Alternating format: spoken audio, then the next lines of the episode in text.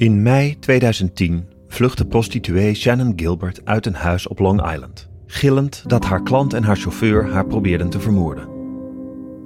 7 maanden later stuitte de politie in een poging om Shannan te vinden op de lichamen van meer dan 10 andere prostituees. Sommigen wisten ze te identificeren, maar er is nog altijd geen antwoord op de belangrijkste vraag van allemaal. Wie vermoorde deze vrouwen? Welkom bij Onopgelost, de Nederlandse bewerking van de Amerikaanse podcastserie Unresolved. Mijn naam is David Lucieer en in deze podcast vertel ik over sommige van de meest spraakmakende cold cases van Amerika en de rest van de wereld.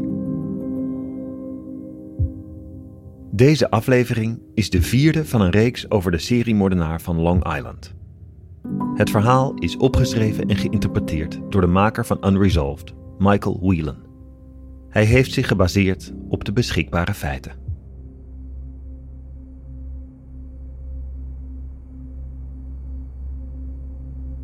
De seriemoordenaar van Long Island, deel 4. Shannan gevonden. De verdwijning van Shannan Gilbert was inmiddels bijna een jaar geleden. En haar moeder Mari Gilbert was de politie aanhoudend blijven vragen om meer informatie. De zoektocht was gestaakt omdat de omstandigheden de politie het werk onmogelijk maakten. Maar Gilbert wilde niet dat haar dochter zou worden vergeten. Ze besloot een tandje bij te schakelen en zocht de media op. Journalisten en documentairemakers waren volledig in de ban van de mysterieuze seriemoordenaar van Long Island. Gilbert probeerde de aandacht terug op Shannan te richten, wier verdwijning toch de aanleiding was geweest voor dit hele sensationele onderzoek. Ze besloot haar ervaringen met dokter Peter Hackett openbaar te maken en met een documentaireploeg in haar kielzog overviel ze hem in zijn huis.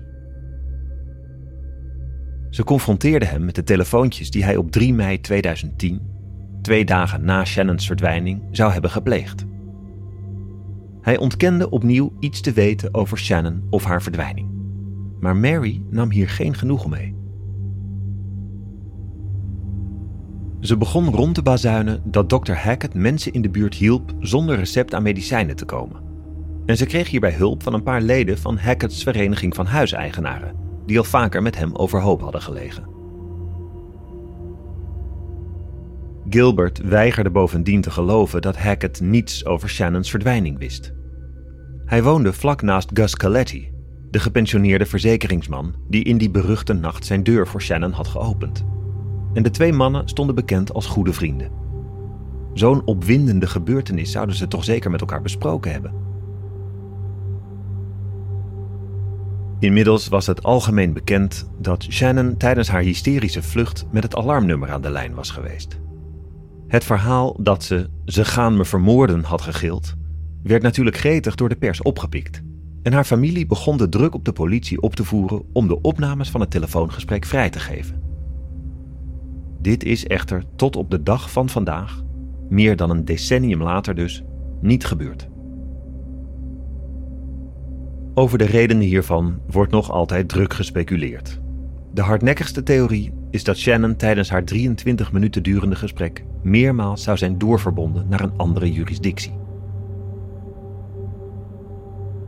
Een paar maanden nadat ze haar media-offensief had gestart, begon Mari Gilbert erop aan te sturen dat het moerasgebied achter het huis van dokter Hackett zou worden drooggelegd, zodat het eindelijk eens fatsoenlijk zou kunnen worden doorzocht. Aan dat moeras stond namelijk ook het huis van Hackett's buurvrouw, Barbara Brennan, het laatste huis waar Shannan die nacht had aangeklopt.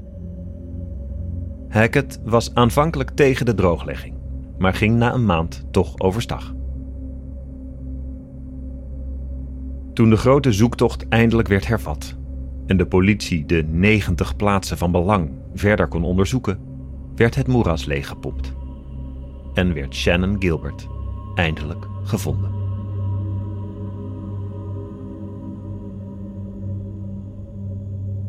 De zoektocht had stilgelegen tot de eerste week van december 2011, bijna een jaar nadat de eerste 4 lichamen waren gevonden. De politie wist nog niet veel meer over de moordenaar dan toen, maar hoopte meer aanwijzingen te vinden. Of meer lichamen van vermiste personen. Op 6 december begonnen ze met zoeken op een van hun plaatsen van belang. Het inmiddels drooggelegde moeras achter het huis van dokter Peter Hackett. En eindelijk werd er iets gevonden dat wees op Shannan. 1,5 jaar lang leek ze in rook te zijn opgegaan. Maar die dag vonden ze onder andere haar tas, haar telefoon en haar spijkerbroek.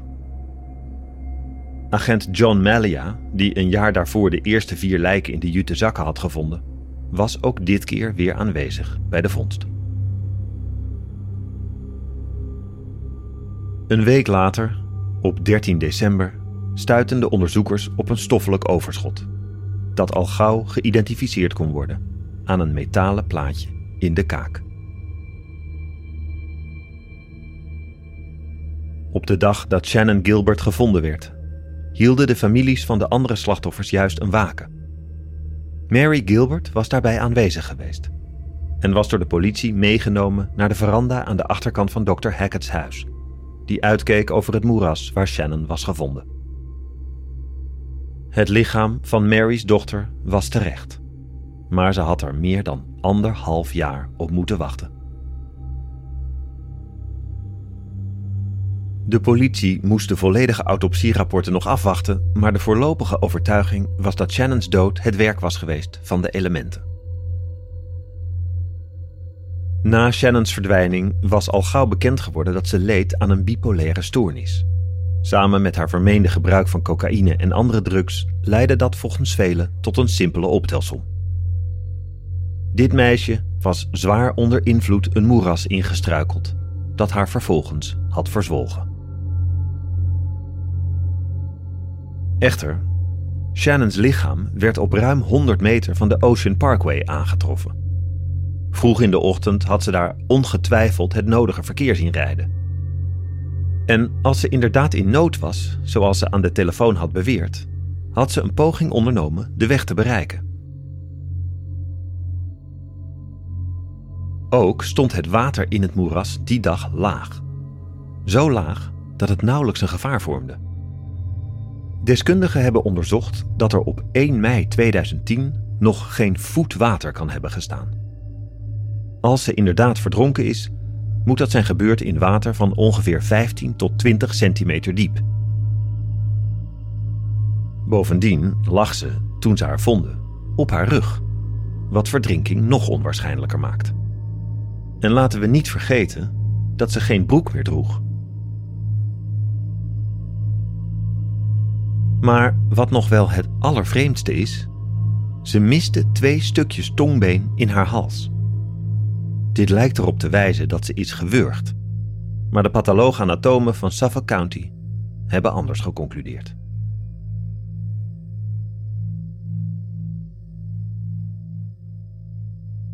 In mei 2012, 2 jaar na haar razende vlucht door Oak Beach, waren de rapporten af. Shannans dood werd gezien als een ongeluk. Er is nog gezocht naar sporen van cocaïne op haar lichaam, maar er werd niets gevonden. De officiële doodsoorzaak luidt dan ook Death by Misadventure. Een ingewikkelde term die zoiets wil zeggen als dood als gevolg van een ongeluk na een moedwillig genomen risico. Wat verwarrend is aan deze conclusie is dat het voorbij gaat aan bepaalde stukken bewijs, zoals bijvoorbeeld de ontbrekende stukken tongbeen. Daarnaast heeft men alleen de buitenkant van haar overblijfselen op cocaïne getest. Ze hadden eventueel drugsgebruik ook kunnen aantonen door haar beenmerg te onderzoeken. Maar daar is om een of andere reden niet voor gekozen. Desalniettemin wordt de dood van Shannan Gilbert niet in verband gebracht met de zaak van de seriemoordenaar van Long Island. Alle speculaties ten spijt. Ondanks haar moeders niet aflatende pogingen om de zaak verder te laten onderzoeken, wordt Shannan Gilbert's dood nog altijd niet gezien als het gevolg van een misdaad.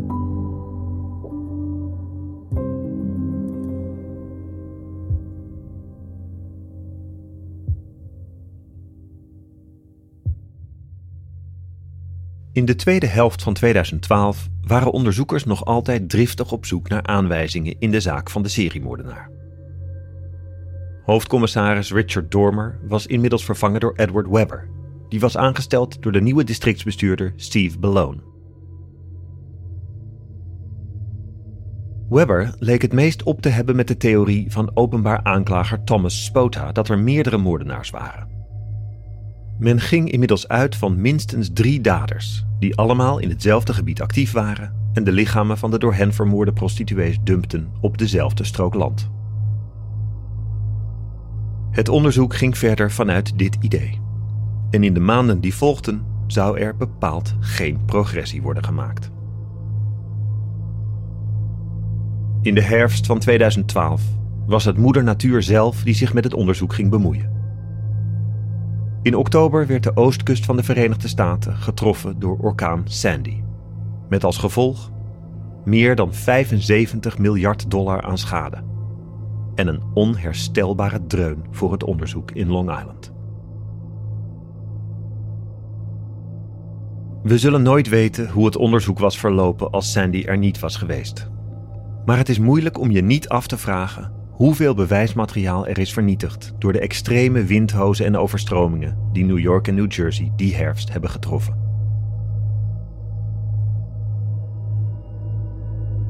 Na de klap van orkaan Sandy stond het onderzoek er in elk geval niet best voor. De onderzoekers van Suffolk County zouden de rest van het jaar en het jaar daarop, 2013, geen nieuwe lichamen vinden. Ze moesten het doen met het kleine beetje informatie dat ze al hadden. Er begonnen geruchten de kop op te steken dat sommige van de moorden mogelijk verband hielden met vondsten in Atlantic City. Daar waren, naast een motel, de lichamen aangetroffen van 4 vrouwen, ook prostituees. Hun moordenaar, die de Eastbound Strangler, de oostwaartse wurger, werd genoemd, had in oktober en november 2006 4 vrouwen vermoord en hen allemaal volledig gekleed en met het gezicht naar het oosten achtergelaten. Zou dit mogelijke verband misschien iets ophelderen? Was deze plek een van de vele dumpplaatsen van diezelfde moordenaar? Het zou zeker kunnen, ook gezien het verband met de vondsten in Manorville. Bovendien, een van de slachtoffers in Atlantic City was Facebook-vrienden met Amber Costello. Dat zou tegenwoordig niet zoveel betekenis hebben, maar in 2006 werd Facebook meer dan nu gebruikt om echt te netwerken. En het wereldje van de prostitutie was wellicht ook niet al te groot. Het is wat ver gezocht, maar er zou een connectie kunnen zitten tussen hun moorden.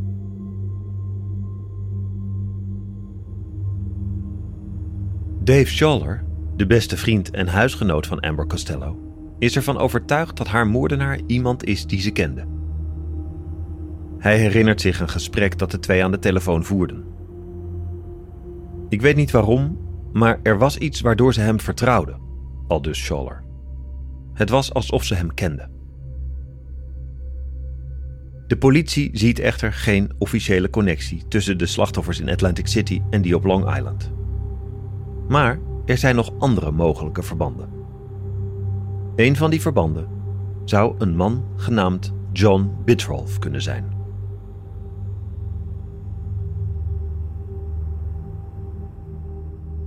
John Bittrolf woonde in de omgeving van Manorville op Long Island. Hij was getrouwd, met 2 kinderen en werkte als timmerman. Niks bijzonders eigenlijk. Hij was al tientallen jaren een vanzelfsprekend onderdeel van de gemeenschap. In 2014 werd John's broer Timothy gearresteerd op verdenking van het schenden van een contactverbod. Zoals altijd nam de politie een DNA-monster af om het met hun database te vergelijken. Tot ieders verbazing kwam er een match uit. Niet met Timothy's eigen DNA, maar met dat van een familielid.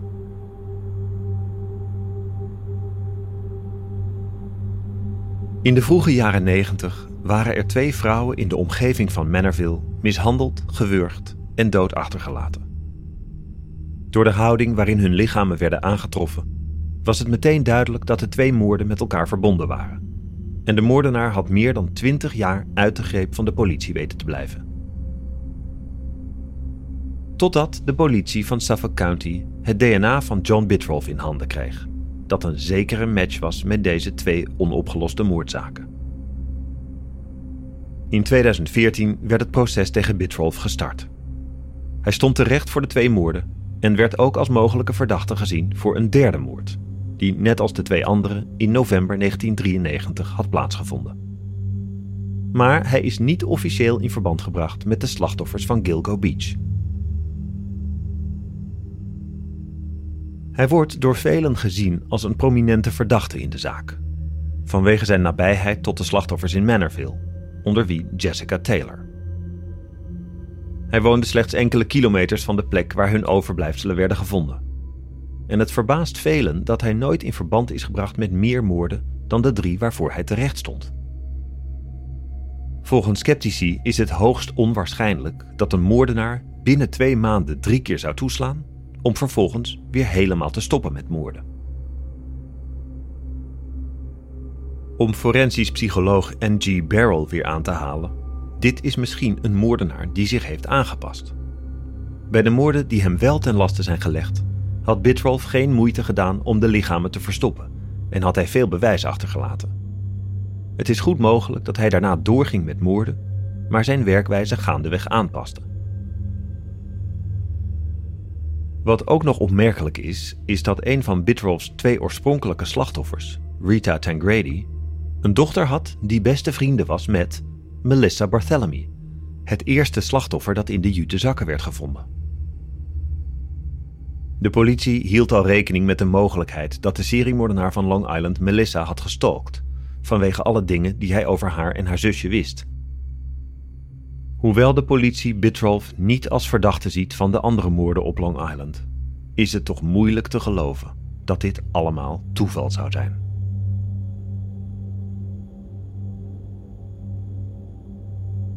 Er is eigenlijk nauwelijks informatie die naar andere verdachten dan Bittrolf wijst.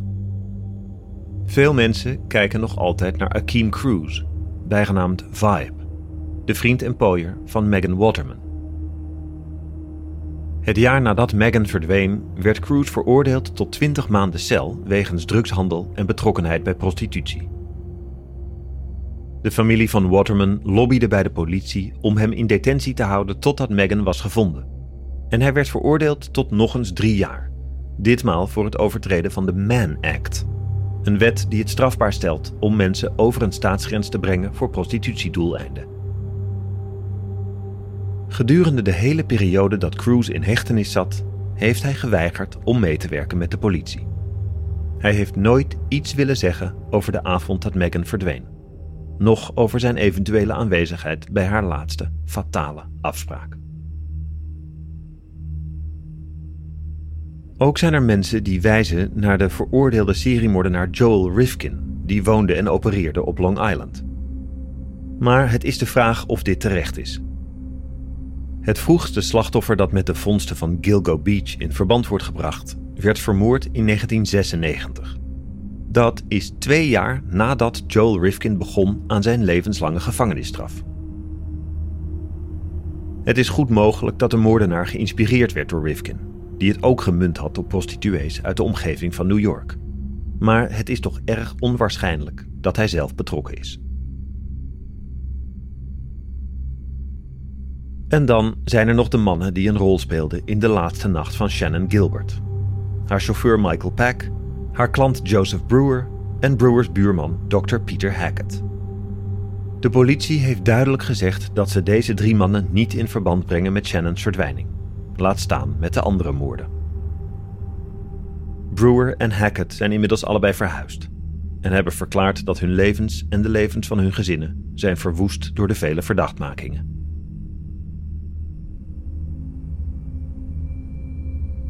Behalve dit handjevol verdachten hebben we slechts aanwijzingen. Aanwijzingen die de politie ongetwijfeld heeft nagelopen. Zo is er gekeken naar de mogelijkheid dat de moordenaar iemand is die bij de politie werkt. Dit vanwege de kennis van opsporingstechnieken die geëtaleerd werd door degene die de telefoontjes naar Amanda pleegde, het jongere zusje van Melissa Barthelemy. Hij leek precies te weten wanneer hij moest ophangen, belde vanuit zeer drukke gebieden vol met toeristen en heeft verder geen enkel spoor achtergelaten. Zodra de media er lucht van kregen, stopten de telefoontjes. Daarnaast werd ontdekt dat een van de laatste mensen die contact hadden gehad met Maureen Brainerd Barnes een politieagent uit Staten Island was. De man was in dit geval een klant en niet betrokken bij welk onderzoek dan ook. Bovendien is het waarschijnlijk dat een moordenaar, of moordenaars, enige technische kennis bezat over het verhullen van zijn online activiteit. Hij leek een VPN te hebben gebruikt om geen IP-adres prijs te geven. En hoewel je daar geen computergenie voor hoeft te zijn, was dat 15 jaar geleden wel een stuk minder vanzelfsprekend dan nu. Er is ook een mogelijkheid dat de dader een drugsgebruiker was. Meer specifiek, een gebruiker van cocaïne. Kim Overstreet, de zus van Amber Costello, heeft de politie meermaals verzocht om dit verder uit te zoeken, vanwege het feit dat bijna alle slachtoffers zelf verslaafd waren en hun klanten dus ook makkelijk van drugs konden voorzien. Er zou ook een misschien wat vergezochte aanwijzing kunnen schuilen in het gebruik van de jutezakken, waarin Maureen Brainerd Barnes, Melissa Barthelemy, Megan Waterman en Amber Costello's overblijfselen werden gevonden. Men heeft zich afgevraagd of de dader wellicht ruimschoots beschikking had over dit soort jutezakken, of in elk geval gewoon was er een aantal bij zich te hebben. Op het internet circuleren theorieën dat de moordenaar misschien in de bossen in de buurt werkzaam was, bijvoorbeeld als boswachter. Dan was het ook niet opmerkelijk geweest om diegene op allerlei tijdstippen met een arm vol jutezakken door het kreupelhout te zien ploegen.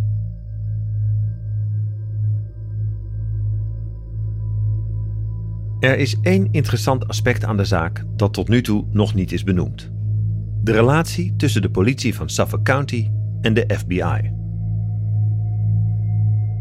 Al vroeg in het onderzoek had de FBI hulp aangeboden.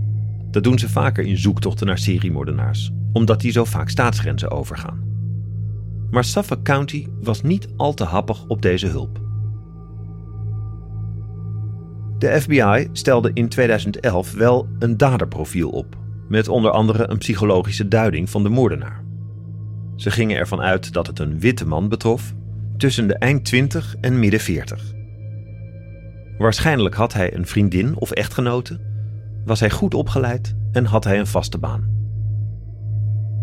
Het is goed mogelijk dat hij op een of ander moment naar het ziekenhuis is gegaan, omdat hij ongetwijfeld in contact moet zijn gekomen met de vele giftige planten in de struiken van Gilgo Beach. En ook de FBI wees op de kennelijk eenvoudige toegang tot jutezakken, of anders op een mogelijk opvallende aankoop hiervan.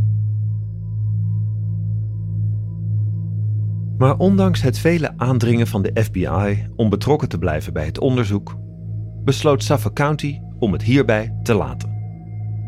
De achterliggende reden was onbekend, maar zou in 2014 aan het licht komen, toen de langzittende politiechef James Burke werd gearresteerd voor corruptie. Het zou blijken dat Burke al geruime tijd misbruik maakte van zijn positie. Hij was betrokken bij meerdere criminele activiteiten. Hij had in het verleden prostituees bezocht en drugs verhandeld, was meermalen onder invloed geweest op het werk en overschreed uiteindelijk de zoveelste grens toen hij een gevangene mishandelde die zijn SUV had gestolen en daarin een zak met seksspeeltjes had aangetroffen. Dit klinkt allemaal verzonnen, maar dat is het niet. Burke bekende schuld in 2016. Maar hij bleek niet alleen te zijn. Het spoor van corruptie leidde helemaal tot aan de officier van justitie, Thomas Spota.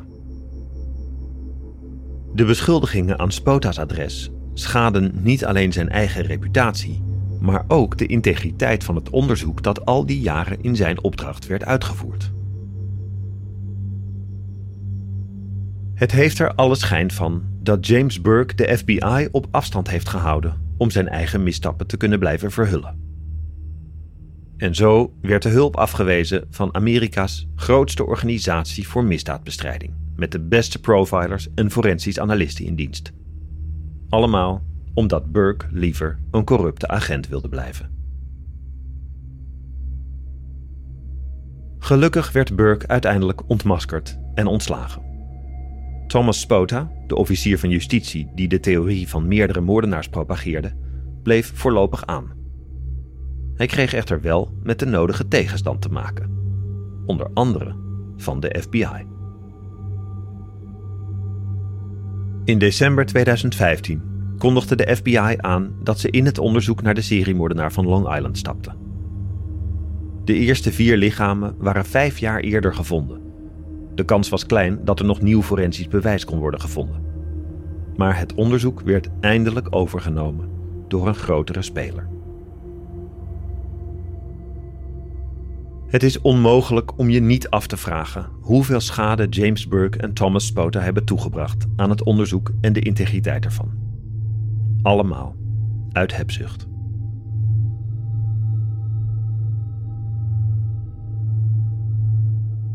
...2015 was een belangrijk jaar voor het grote moordonderzoek, maar ook voor het onderzoek naar de lotgevallen van Shannan Gilbert. De politie achtte het verhaal bekend.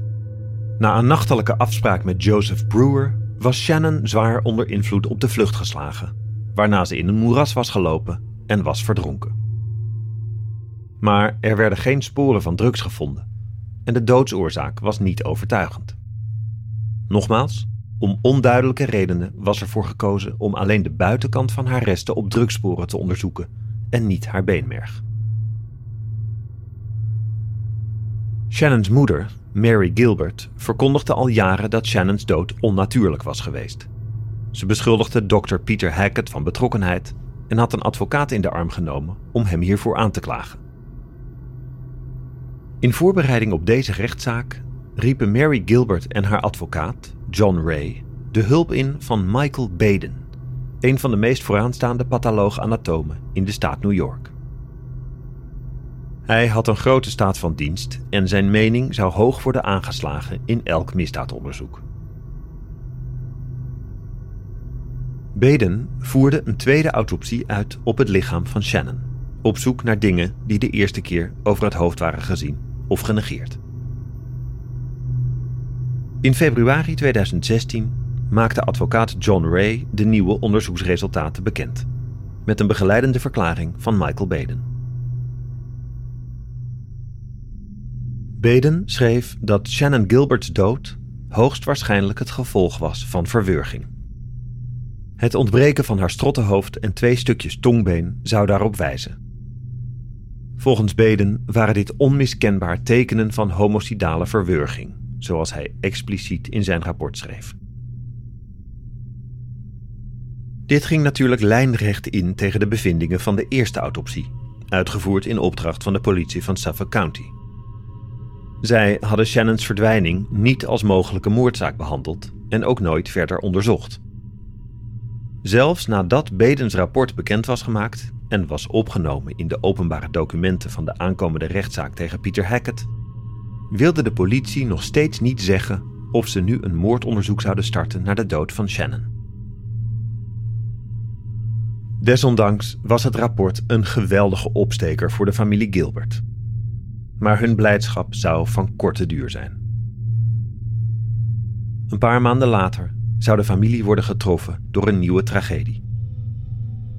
In juli 2016 werd moeder Mari Gilbert vermoord door haar dochter Sarah.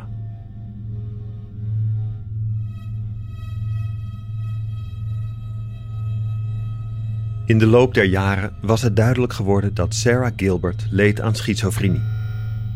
Ze werd 10 keer opgenomen en probeerde uit alle macht te leren leven met haar ziekte. Maar in een paar weken tijd ging Sarah hard achteruit. Ze was gestopt haar medicijnen te nemen en haar gedrag was steeds extremer geworden, tot op het punt dat ze haar hond om het leven bracht voor de ogen van haar 8-jarige zoontje. Kort daarna volgde de dramatische dood van Mari.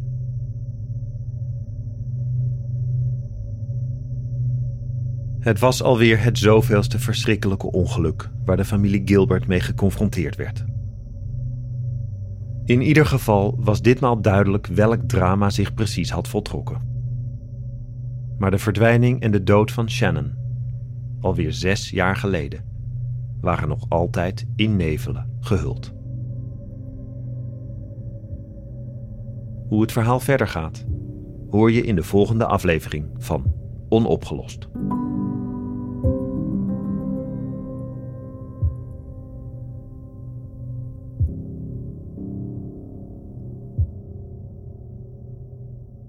Dit was Onopgelost, de Nederlandse bewerking van de Amerikaanse podcast Unresolved. Geschreven door Michael Whelan, vertaald en verteld door mij, David Lucieer. Onopgelost is een productie van Dag en Nacht Media in opdracht van Podimo. De montage en mixage is gedaan door Jasper Boogaert. De productie door Lisa Ruseler en Anne Janssens. Graag tot volgende keer.